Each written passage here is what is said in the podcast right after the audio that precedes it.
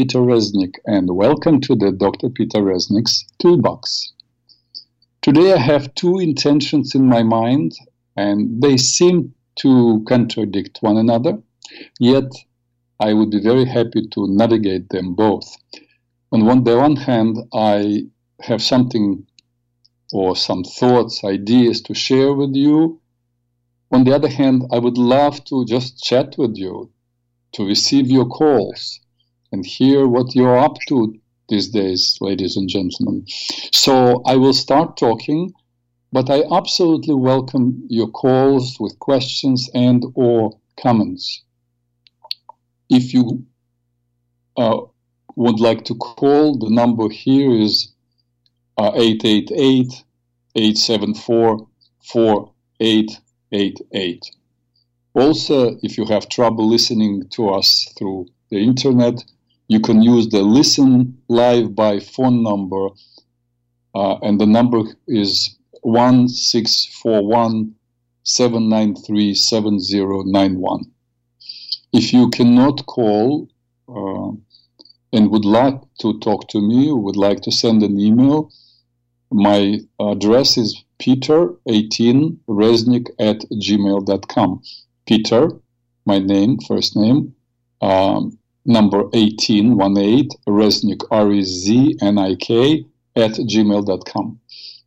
First, let me give you yet another tool from the workshop that I promised to deliver to you piece by piece. I'm talking about the workshop that I did at Gary Knowles Ranch, Keeping Sanity in the World That Went Crazy. Uh, I hope you are using those tools that I already shared with you. This one is how to respond to the events that happen.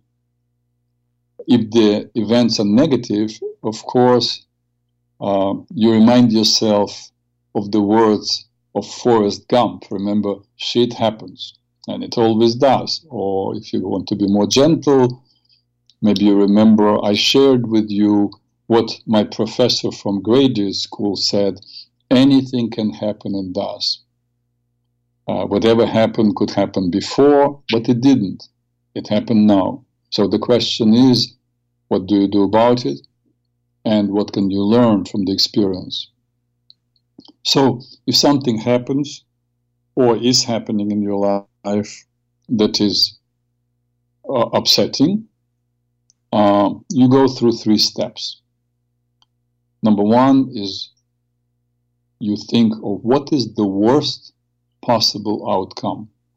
You will say, why to be negative? Uh, well, because what we are not facing is most disturbing to us. So the first thing you do, what is you questioning? What is the worst thing that can happen to you as a result of whatever happened? Uh, the second step, you, you resolve to live with it. And then the third step, you do what it takes to avoid that outcome, knowing that the ultimate outcome is not in your hands. And that's it. But when you are, while you're asking these three questions, one after the other, you are engaged, your mind is being creative, and therefore you are not anxious as otherwise you possibly would be. That's another tool, and next week I will share with you with yet another tool. Now I will answer a question uh, that Judy asked me in her email. She asked a couple of questions. One I already answered, I think, in uh, last week, and now I received this question. Uh, why do you, Peter, say peace to all who want to live in peace at the end of the show? and she suggested that I do not say this possibly, I don't say anything about people who do not want to live in peace because they would not hear me anyway. That's an interesting assumption, but the truth is no, no. I say peace to all who want to live in peace, and those who do not want to live in peace, for those is death and destruction. It sounds harsh, But in truth, if people do not want to live in peace, if they're not pursuing peace, so what are they pursuing? War. If they're pursuing war, so you get what you pursue. You get what is inside of you. So if I, I'm not a pacifist, uh, I will do everything to avoid a confrontation. But if somebody wants to kill me, it's my obligation to kill that person, and I would not hesitate doing it, uh, protecting myself or my family. That's my answer. And now I want to share with you something, ladies and gentlemen.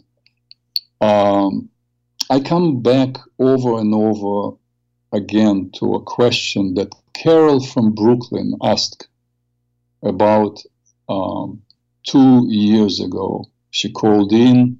Maybe some of you heard this question. Uh, by the way, Carol, I have not heard you from you for a while. Carol asked, "What is the purpose of life?" I do not remember how I answered that question, but since then I have been thinking on and off about this question,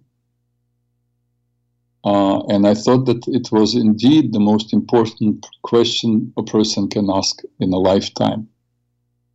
And these two last years, I had been talking to Carol in my mind, still trying to answer this question more fully. Uh, one of the greatest Russian writers, if not the, the greatest, I would say, uh, Fyodor Dostoevsky wrote, the mystery of human experience lies in not just staying alive, but in finding something to live for. I recently heard a story uh, that Rabbi Manis Friedman told. Once he was invited to a psychiatric institution, the parents of a 14 year old boy begged him to make a visit. The boy attempted to commit suicide so, uh, Manis Friedman uh, came to uh, to the hospital. Uh, he walked in the room of this young man, well, no, a boy, and introduced himself, and said that the boy's parents asked him to make this visit. The boy did not turn his head, did not say a word. Then Manis was just sitting as he said, for at least 10 minutes quietly without saying a word. And after a while, the boy finally said, Why don't you just go home? I already had a chaplain of the hospital come and talk to me. I don't need another one. And then he said, And what did the chaplain say?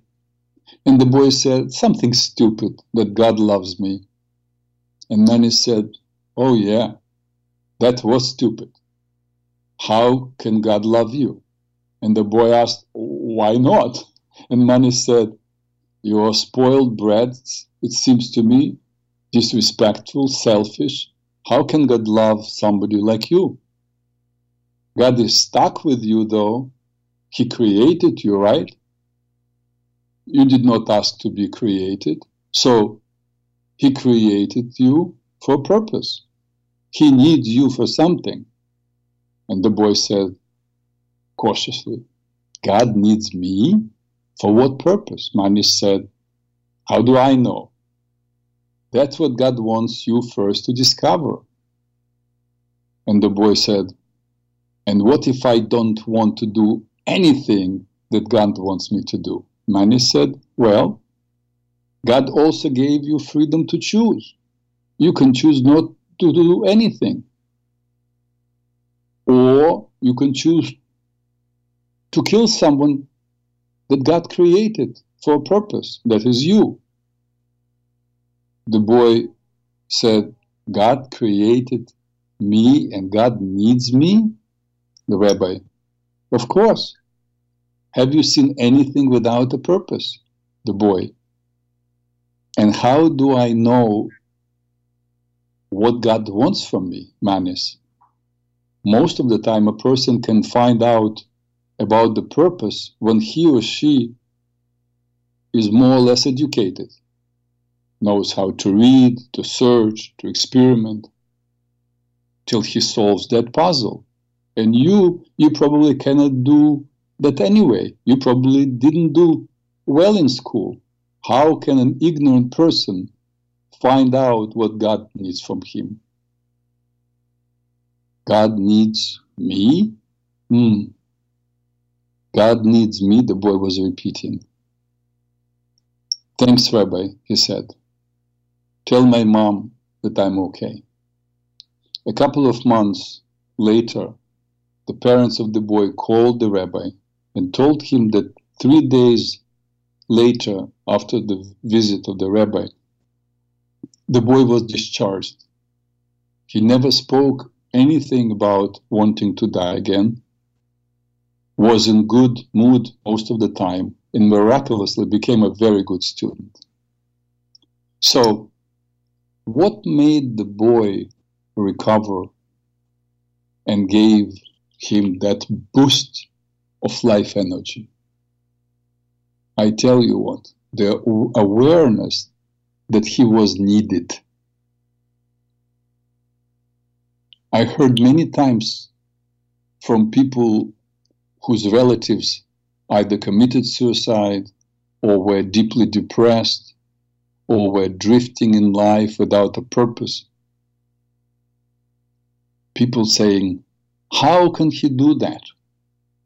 We all love him, or cared for him, or needed him. But that's all about them, how they felt. I said on this show already, it is more important to be needed than to be needy. When people are aware that they are needed, that gives them purpose in life. That keeps them going. My teacher of blessed memory, Madame Colette Aboulker Muscat, lived till the age of 95. Every morning she got up, prepared herself, and by seven o'clock in the morning, she either taught a class or received another patient. By the way, she didn't have patients. She never called people patients. Uh, she called them students. Everybody was a student, but there were students who were teach learning like I was her way of working with other people, and there were students of life uh, sharing with their challenges, and she would guide them. We all needed her, but we all, all her students also understood that she needed us. So, Carol, God needs us to solve the puzzle, to find what our purpose is, and then to fulfill it. How do you know that you are on the right track? When you do something and it feels right. But in a couple of words, God wants us to make the earth a godly place. Regardless what you do, how you earn your living, you act in a godly way. And by that, you fulfill your purpose. Many years ago, Dr. Gerald Epstein, who was my mentor and who introduced me to Colette, once told me a story. He was invited to a graduation ceremony of the people who attended the Buddhist, whatever it's called. I'm not sure. I, heard this story probably 20 years ago. Uh, uh, there, there, there is, uh, in fact, in America, I don't know if it's called Buddhist Academy, but whatever it was, uh, gradu- uh, there was a group of students who were graduating as lamas, as teachers of Buddhism. And Dalai Lama himself arrived to New York to participate in this graduation ceremony. So Jerry told me what happened there. After the speech of the head of the of this whatever it's called uh, monastery or I don't know what it was, uh, the students were offered to ask questions, to write little notes. It wasn't you were not addressing directly to the to Dalai Lama, but you were sending a note, and the note he would read the note and answer. And so he opened one note, and the note, and he read it out loud. And the note was saying, "I am a dentist. Uh, I'm a graduate, and I would like to ask you how I could promote, enhance um, the the teachings of the Buddha within my profession. And it Jerry said that Dalai Lama seemed to be disappointed hearing uh, reading this note, and he simply said, "Unfold the eightfold of the Buddhist's path." So then he opened another uh, little note, and the person was saying, "I am I don't know what profession. How could I promote Buddhism in the best way within my profession. And Dalai Lama, again, looking disappointed, said, a, un, a uh, unfold the eightfold of the Buddhist path. And most of the questions in these notes were basically asking the same question. Uh, and the, the question was the questions were coming from the graduates, and that is how they could apply uh, uh, and promote these ideas of Buddhism in their respective professions. And Dalai Lama kept uh, was becoming more and more sad, looking more sad, and so repeating the same unfold the eightfold of the Buddhist path. And Jerry said at that moment he understood that even uh, what what probably Dalai Lama understood that they studied, and I think they studied for three or four years in this academy but they didn't understand the most important thing. They understood the eightfold, the, the truth of Buddhism, but they, they didn't understand a very simple thing. You, it doesn't matter what profession you belong to. You simply, you don't teach concepts. You unfold, you live your profession through these basic tenets. That's all. Uh, you know, um, Colette once asked, and that happened in front of me. There was a group of people. I don't know. She, I think she taught a class, and there was one man, I believe, who was who who shared that he was born from uh, a Christian mother and a Jewish father. So by Jewish law, he was a Christian. And he said to Colette, Colette, if I convert to Judaism, will I be closer to God? And she said, Of course not. If you convert to Judaism, you will be closer to Judaism.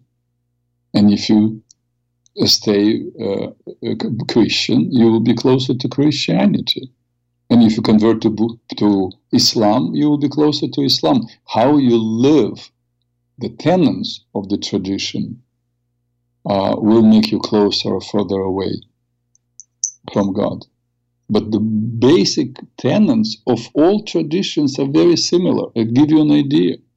The, what is eightfold of the Buddhist path? It's an obligation or a choice the Buddhist takes upon himself to live uh, to follow the path of right understanding, that's one, right intent, right speech, right action, right livelihood, right effort, right mindfulness, and right concentration. Every single of these tenets are also in Talmud. Uh, they're just written uh, not in such uh, uh organized manner, but it's ideas which which you find throughout Talmud. Uh, there are also four noble truths of Buddhism, uh, and that's the truth of suffering. That is, the teachings of the Buddha, in fact, begin with the words "Life is suffering." then the truth of um, cause and effect, and the truth of how to find the end of suffering, um, and the truth of the path that leads to enlightenment. So then, then we have an older uh, tradition, which some believe, uh, scientists believe that it's the oldest tradition, which is 4,000 years old, and that's Hinduism. Uh, One billion people follows Hinduism. It's the third largest religion in the world. The first one is Christianity, 2.4 billion people. The second one is Islam, 1.9 billion and Hinduism, one one billion people. Excuse me. Let me have a sip of my ginger tea. But by the way, Hinduism is a complex system um, of many beliefs about the soul and uh, of each individual, and then there is a universal soul. Uh, which comes from a single deity, God.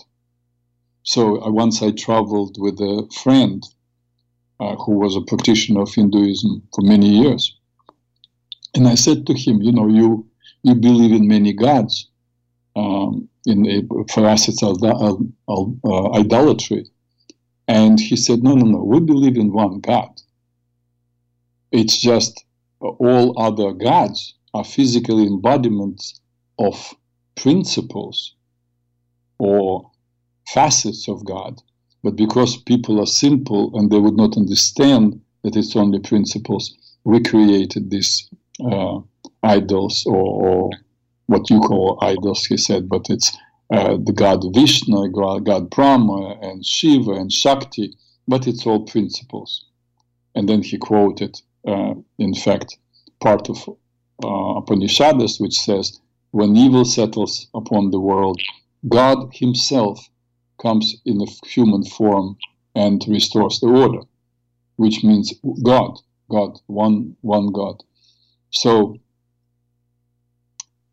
basically, uh, underlying principles of Hinduism and, and um, Buddhism, and uh, by the way, uh, the same underlying principles of Taoism. The creation story of Taoism is very, in fact, very similar to that of, of Judaism that is described in Kabbalah. That is, in Taoism, the idea is in Kabbalah, we, we are talking about the world uh, or the world of God being Ein Sof, that which is without end.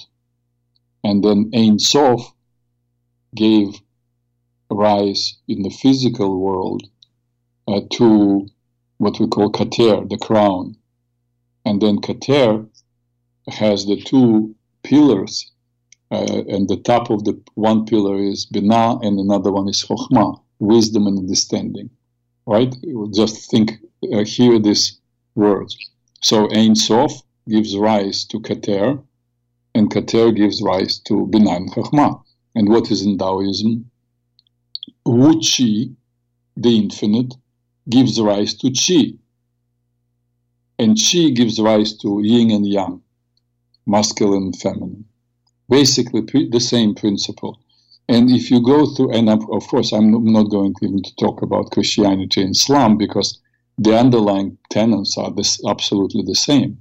There is uh, God, and we are uh, living in physical world to manifest godliness in the physical world.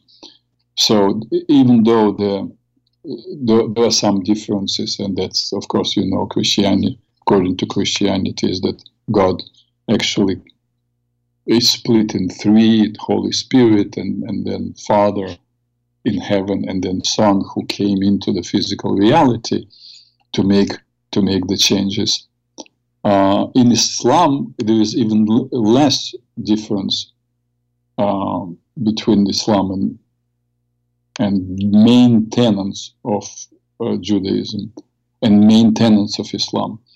How it's lived and and a lot of writings are quite different from Judaism, but but the main five pillars of Islam are pretty much declaration of faith, and that's faith of in one God, and that corresponds, of course, with the first commandment: "I am your God; there is no God before uh, before me."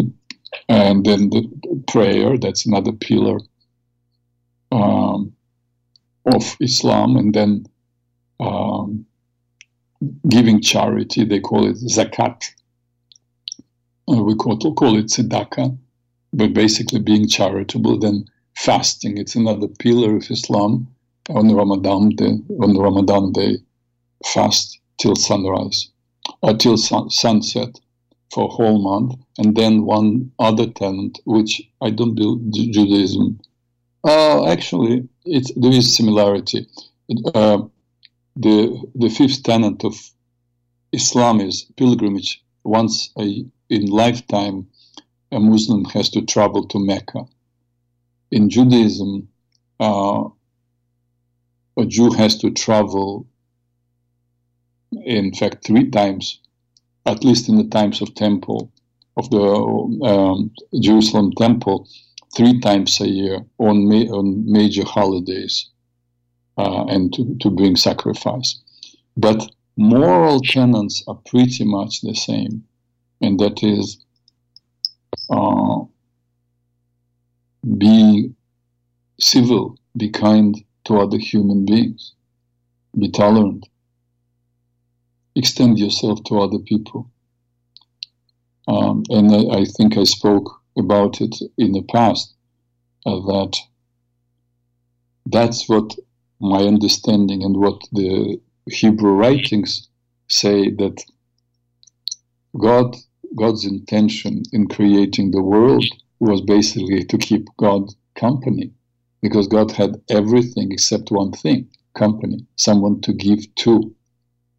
In fact, we were just talking about uh, being needy or being needed.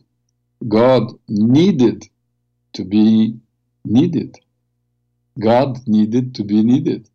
God needed someone to give to. And so, of course, we have this inner call, inner need, the desire to give to somebody else. And that's when we feel fully alive.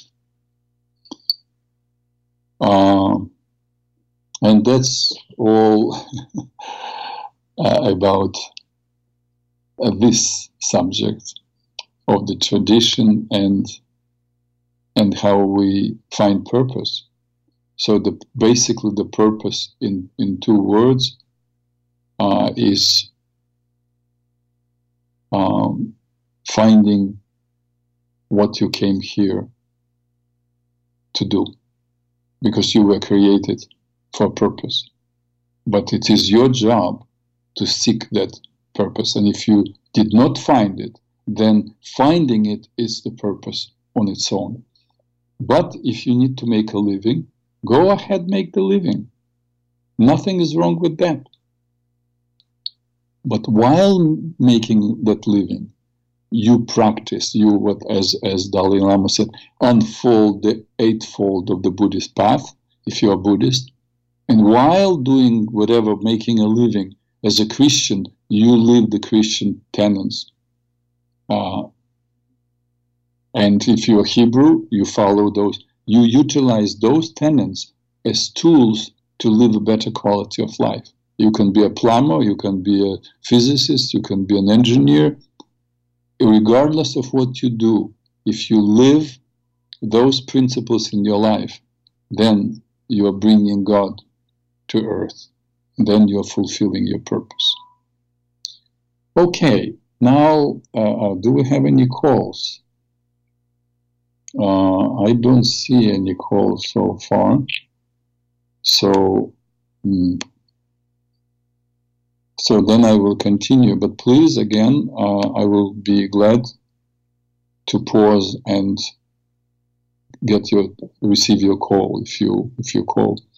So we are now. Let's go back to finally um, talking about the our uh, main journey of these days, and that is through the chapters of the Bible, finding deeper meaning in every chapter.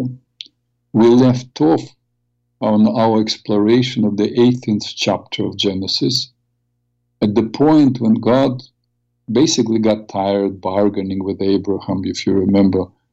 Uh, Abraham said, Oh, you're going to destroy Sodom and Gomorrah, but what if there are 50 people? What if there are 45 righteous people? And finally, there, what if there are 10 righteous people? And then God said, Okay, I will spare this town if there are 10 righteous people. And then it's written, and God departed, which means the angels departed.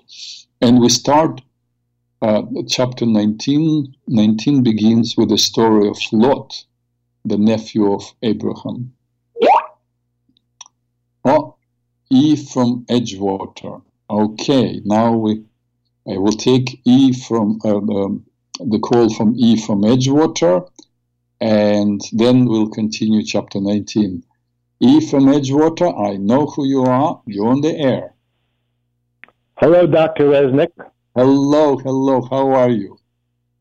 I'm doing okay, but you know, I'm still very uh, upset about what's going on in the world, like everybody else. And I yeah. feel that we've uh, we, we just don't learn from our past, from our experiences from the past. We keep repeating the same mistakes and, uh, and we keep taking from the tree of knowledge instead of uh, you know doing what God told us to do. Yeah, Eve from Edgewater, I want to ask you something. Can, can you, are you are you with me? Yes, I'm just having trouble hearing you. Oh, okay. I will maybe maybe I don't speak loud enough. Uh, make the phone louder, maybe. I don't know. Yeah, yeah. I will. I, I, that's what I'm doing. I I hope you can hear me. You know, I heard e, e, from you called already at least seven or eight times. And each time exactly. you're referring to uh, this error that people made of eating from the tree of knowledge. Uh, and I agree with you 100%.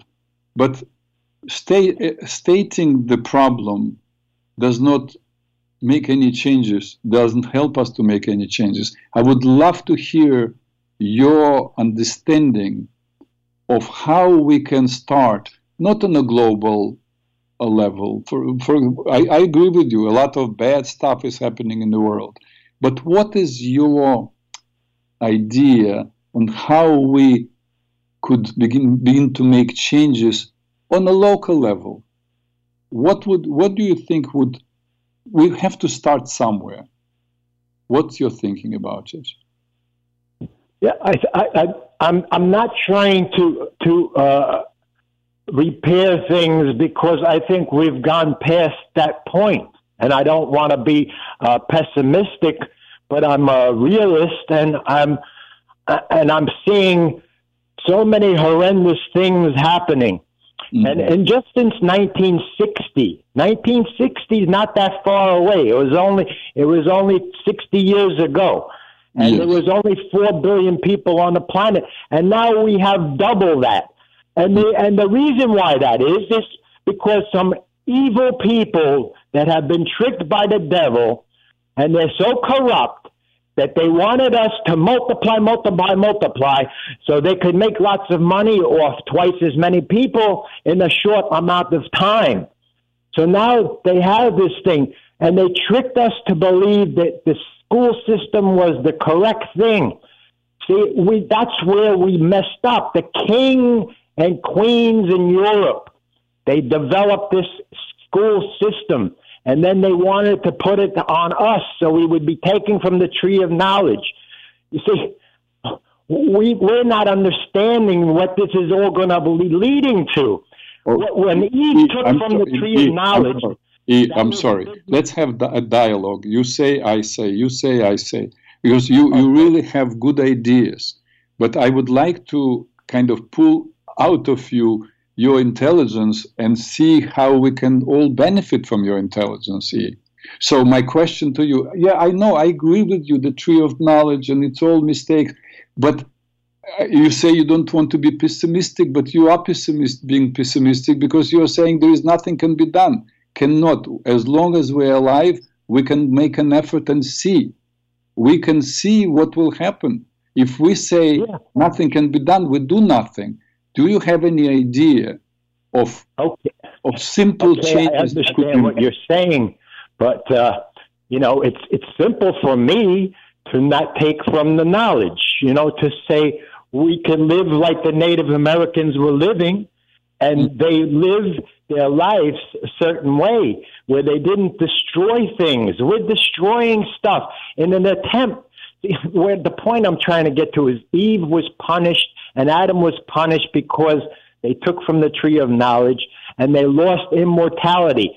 Now what's going on is the people that have been tricked by the devil and are in control of the planet now, they are trying to become immortal again by using technology and science. You see, they can extend their lives indefinitely with machine parts and getting transplants and, and, and all of these stem cells we should have never even known about. If we didn't take from the tree of knowledge, we wouldn't have weapons. We wouldn't have war. We wouldn't okay. have all these. Uh, e, let me let me now let, take a break a little. Now let me talk. Let's let's okay. have dialogue again. So what, what I heard you say, one thing that you suggest is that we have to live more uh, natural life, be connected uh, to the earth, just like Native Americans lived.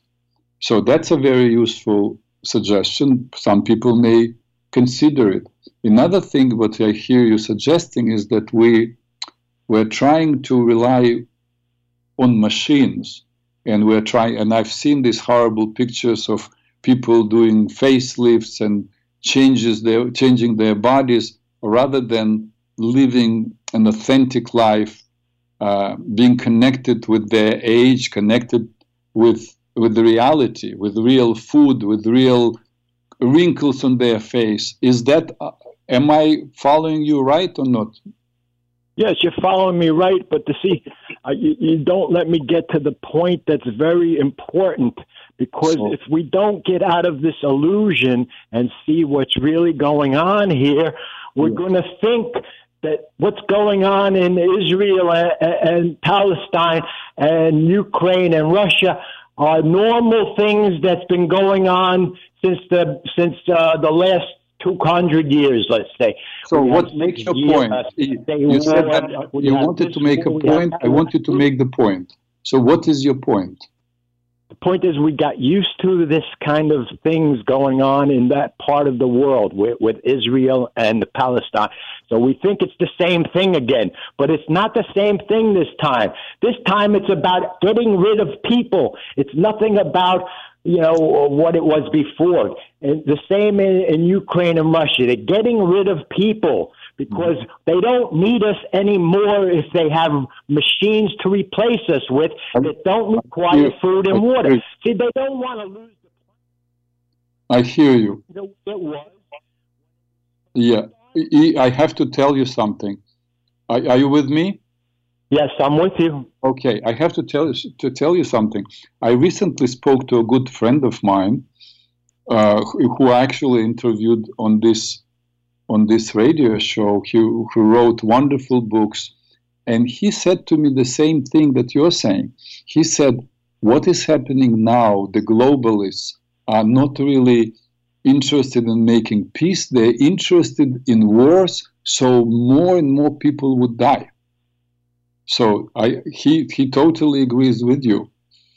So, but I would like, I would like, I still, I'm sorry for pushing you. I would like you to to suggest something. Okay, you say we must not be part of that.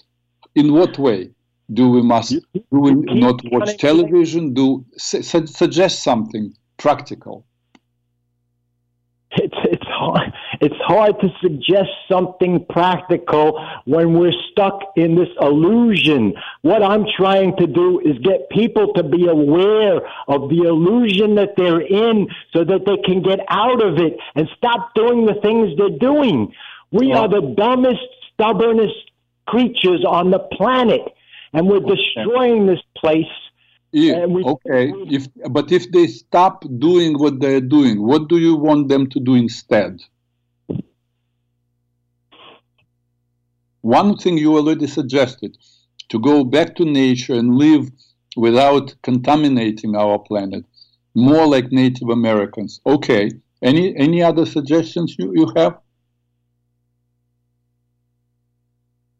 Well, like I said, it's it's too it's because the, the the the shifting of the pendulum has gone so far to the devil's side he has us all hypnotized and, and thinking everything is uh, is wonderful, and all of these uh, things that we're getting, uh, cell phones and computers, they're all great. Everybody seems to enjoy them so much.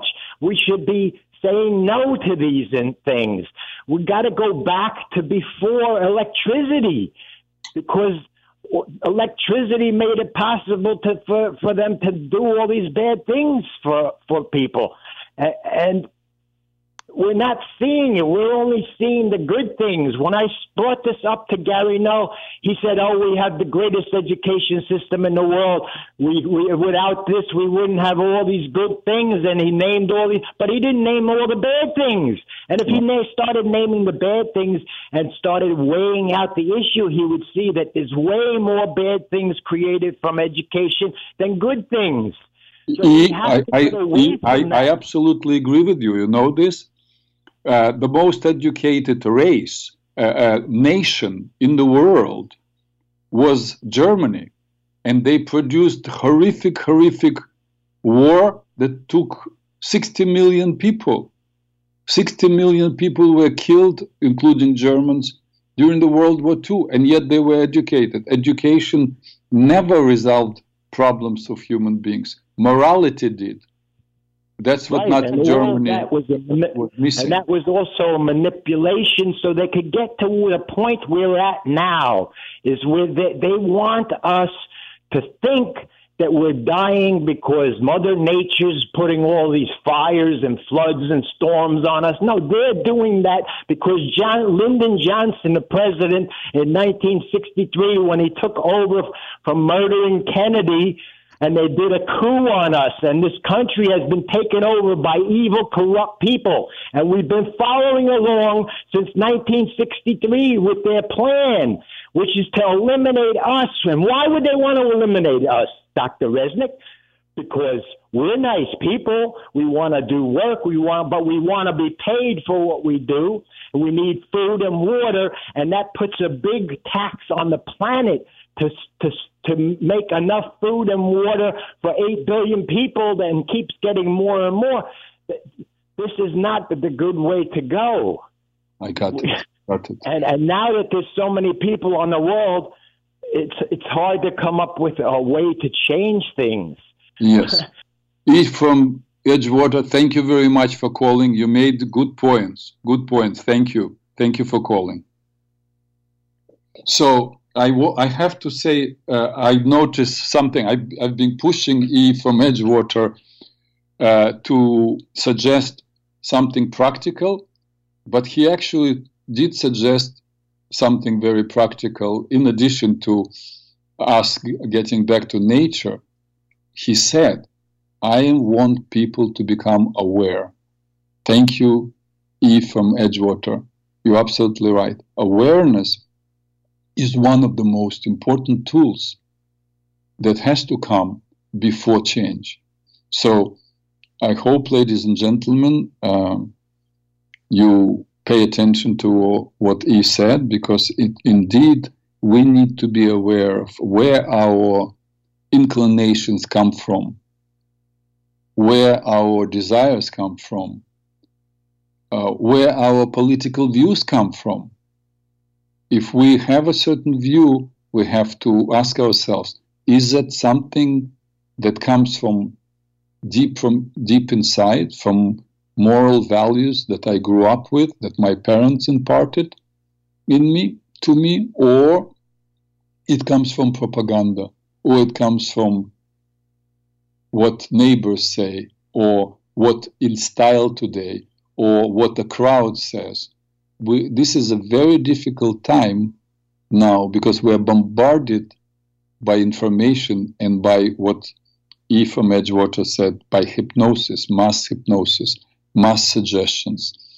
Um, so we have to do a lot of soul searching and my suggestion also study history before you make any judgments and uh, brought up two events that are happening now that are very disturbing even though unfortunately other disturbing events are not given that much attention but they are happening there are many wars happening and a lot of people are slaughtered around the world but these two events, the conflict between um, Hamas and Israel and between Russia and Ukraine. So I would very much recommend if you want to be fully aware of what's happening, read history. And read history from different sources, not from Wikipedia or CNN or Fox News. No, go to Encyclopedia Britannica, go to, um, you can listen to, if you decide to listen to CNN, you have to listen to something like Fox. If you decide, if you listen to Fox, you have to listen to CNN and hear different opinions. If you speak French, listen to French news, uh, listen to BBC. I listen also to Russian news because I speak Russian and Ukrainian news because I speak Ukrainian so that you get as much information as possible. But mostly you have to know history and then make up your own mind. Anyway, I'm grateful that E from Edgewater called. And we go back to chapter 19, which, as I said, begins with the story of the nephew of Abraham, Lot, who welcomes strangers into his house. He did not know that they, they were angels, the same angels who went to Sodom uh, with the intention to destroy it.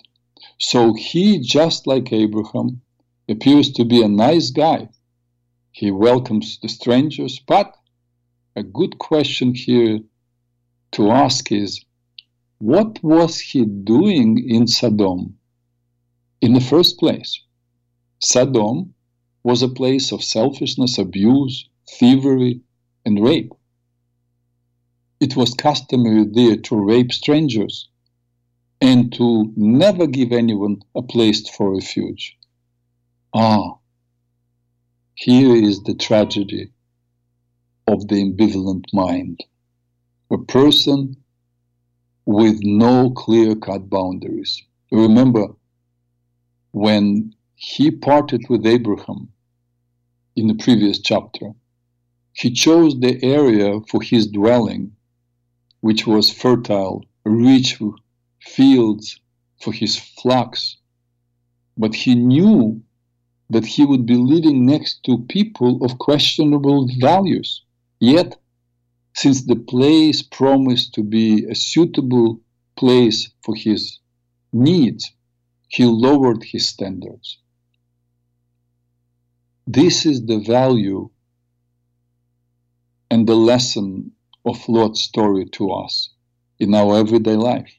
If someone or something you want is available, but to attain it, you must lower your moral standards. Don't do it. It looks like you gained from it first, but sooner or later there is a price to pay. So we read in the verse 1 of chapter 19.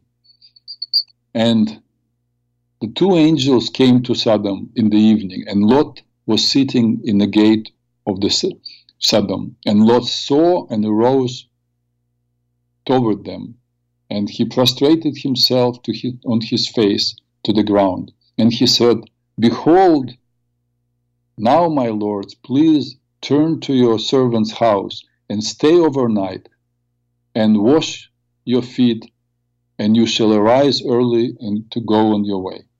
And they said, No, but will, he will stay overnight in the streets.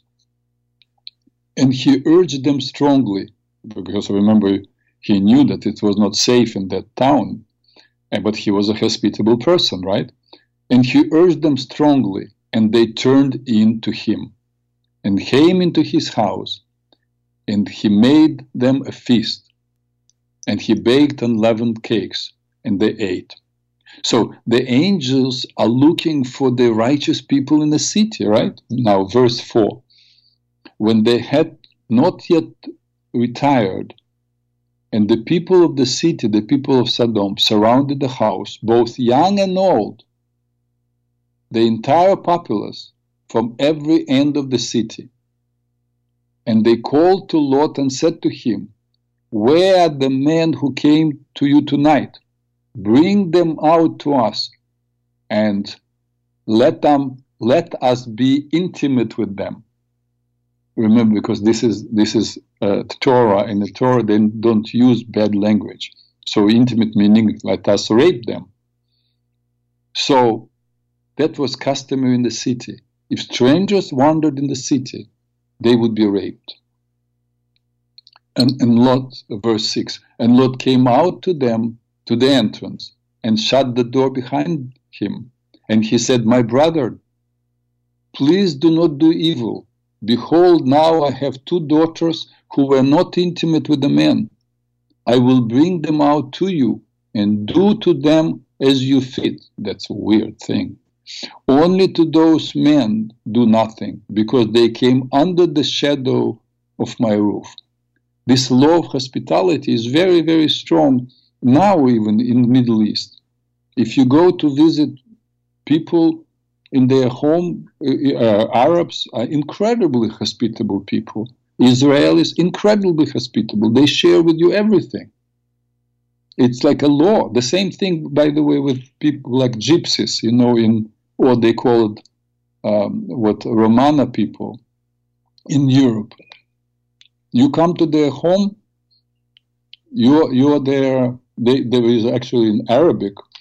I don't know how to say it, but the the um, the saying is, "I'm your slave," meaning you can demand anything. You are my guest, so you're the king here.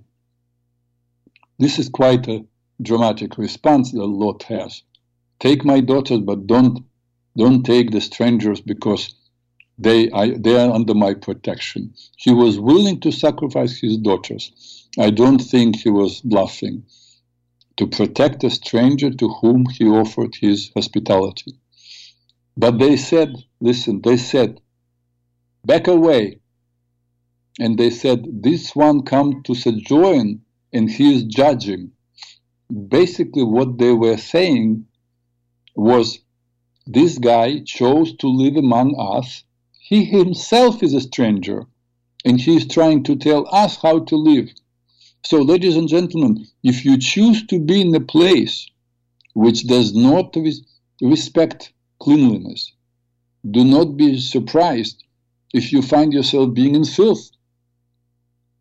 If you choose to be in a relationship with the, someone who is selfish. Do not be surprised when he suddenly turns on you, when suddenly you feel all alone, if you are dealing with challenges, because he or she is not interested in helping you. He or she is interested only in using you. Don't be surprised. Just leave. Verse 9 now we will deal even worse with you than with them.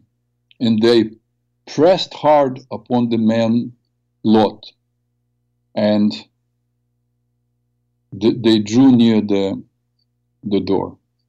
And interesting, but uh, not one word is in vain. So why is it written man Lot? Of course, he is not a woman. It's written he was a nephew of Abraham because man lot man because it's a man's responsibility as opposed to these days they're saying there is no difference between men and women but it's a man's responsibility to protect his home his family and so then the angels are coming out. Uh, and the verse 10 says, and, man, uh, and the man, the angel, stretched forth their hands and they made all those people blind. They blinded them so that they could not find the door. And the men who were at the entrance of the house were struck with blindness, both small and great, and they toiled in vain to find the entrance. So, and then the angels basically are saying, listen, get a, you better get ready. We're going to destroy this town, and you need to, to get out of here. And Lot is rushing to, to take his daughters who were already married, who were not living with, in the, his house, and the, his father, sons-in-law to, to inform them that something terrible will happen. And when he goes to tell them that the angels arrived and it's an evil city, it's written uh, in the verse 14. Uh, they saw him, they looked at him as if he were a comedian, which means they did not listen to him. Of course, later they get destroyed with the rest of people of Sodom. But what, what does it teach us? if we allow ourselves to be with people who hold lower standards, we, in which we try to speak with them, the Lao language will not be understood. They will look at us as we as if we were comedians or we are lunatics. So don't speak to people who you know will not understand you. Uh, just don't be with them. Don't live with them make the right choices in your life. Because if you spend time surrounded by people of low moral standards or people who are not that intelligent, don't then complain that you're in bad company. You belong there. This is your choice. Find a way. You can live in a smaller house, you can live more modestly, but you have to be next to people who are like minded who share your values. Ladies and gentlemen, as usual, I didn't, I did not cover uh, a lot of material that I wanted to, but I'm very glad that uh, E from Edgewater called and we could have little dialogue. And I'm looking forward to you calling in the future and sharing with you, with the audience and with me, your thoughts. Please, again, if you have any questions, send me an email. It's peter18resnick at gmail.com. I hope to have your attention a week from now, next Tuesday at 2 o'clock. Thank you for being with me today and have a beautiful life, beautiful week. Peace to all who want to live in peace.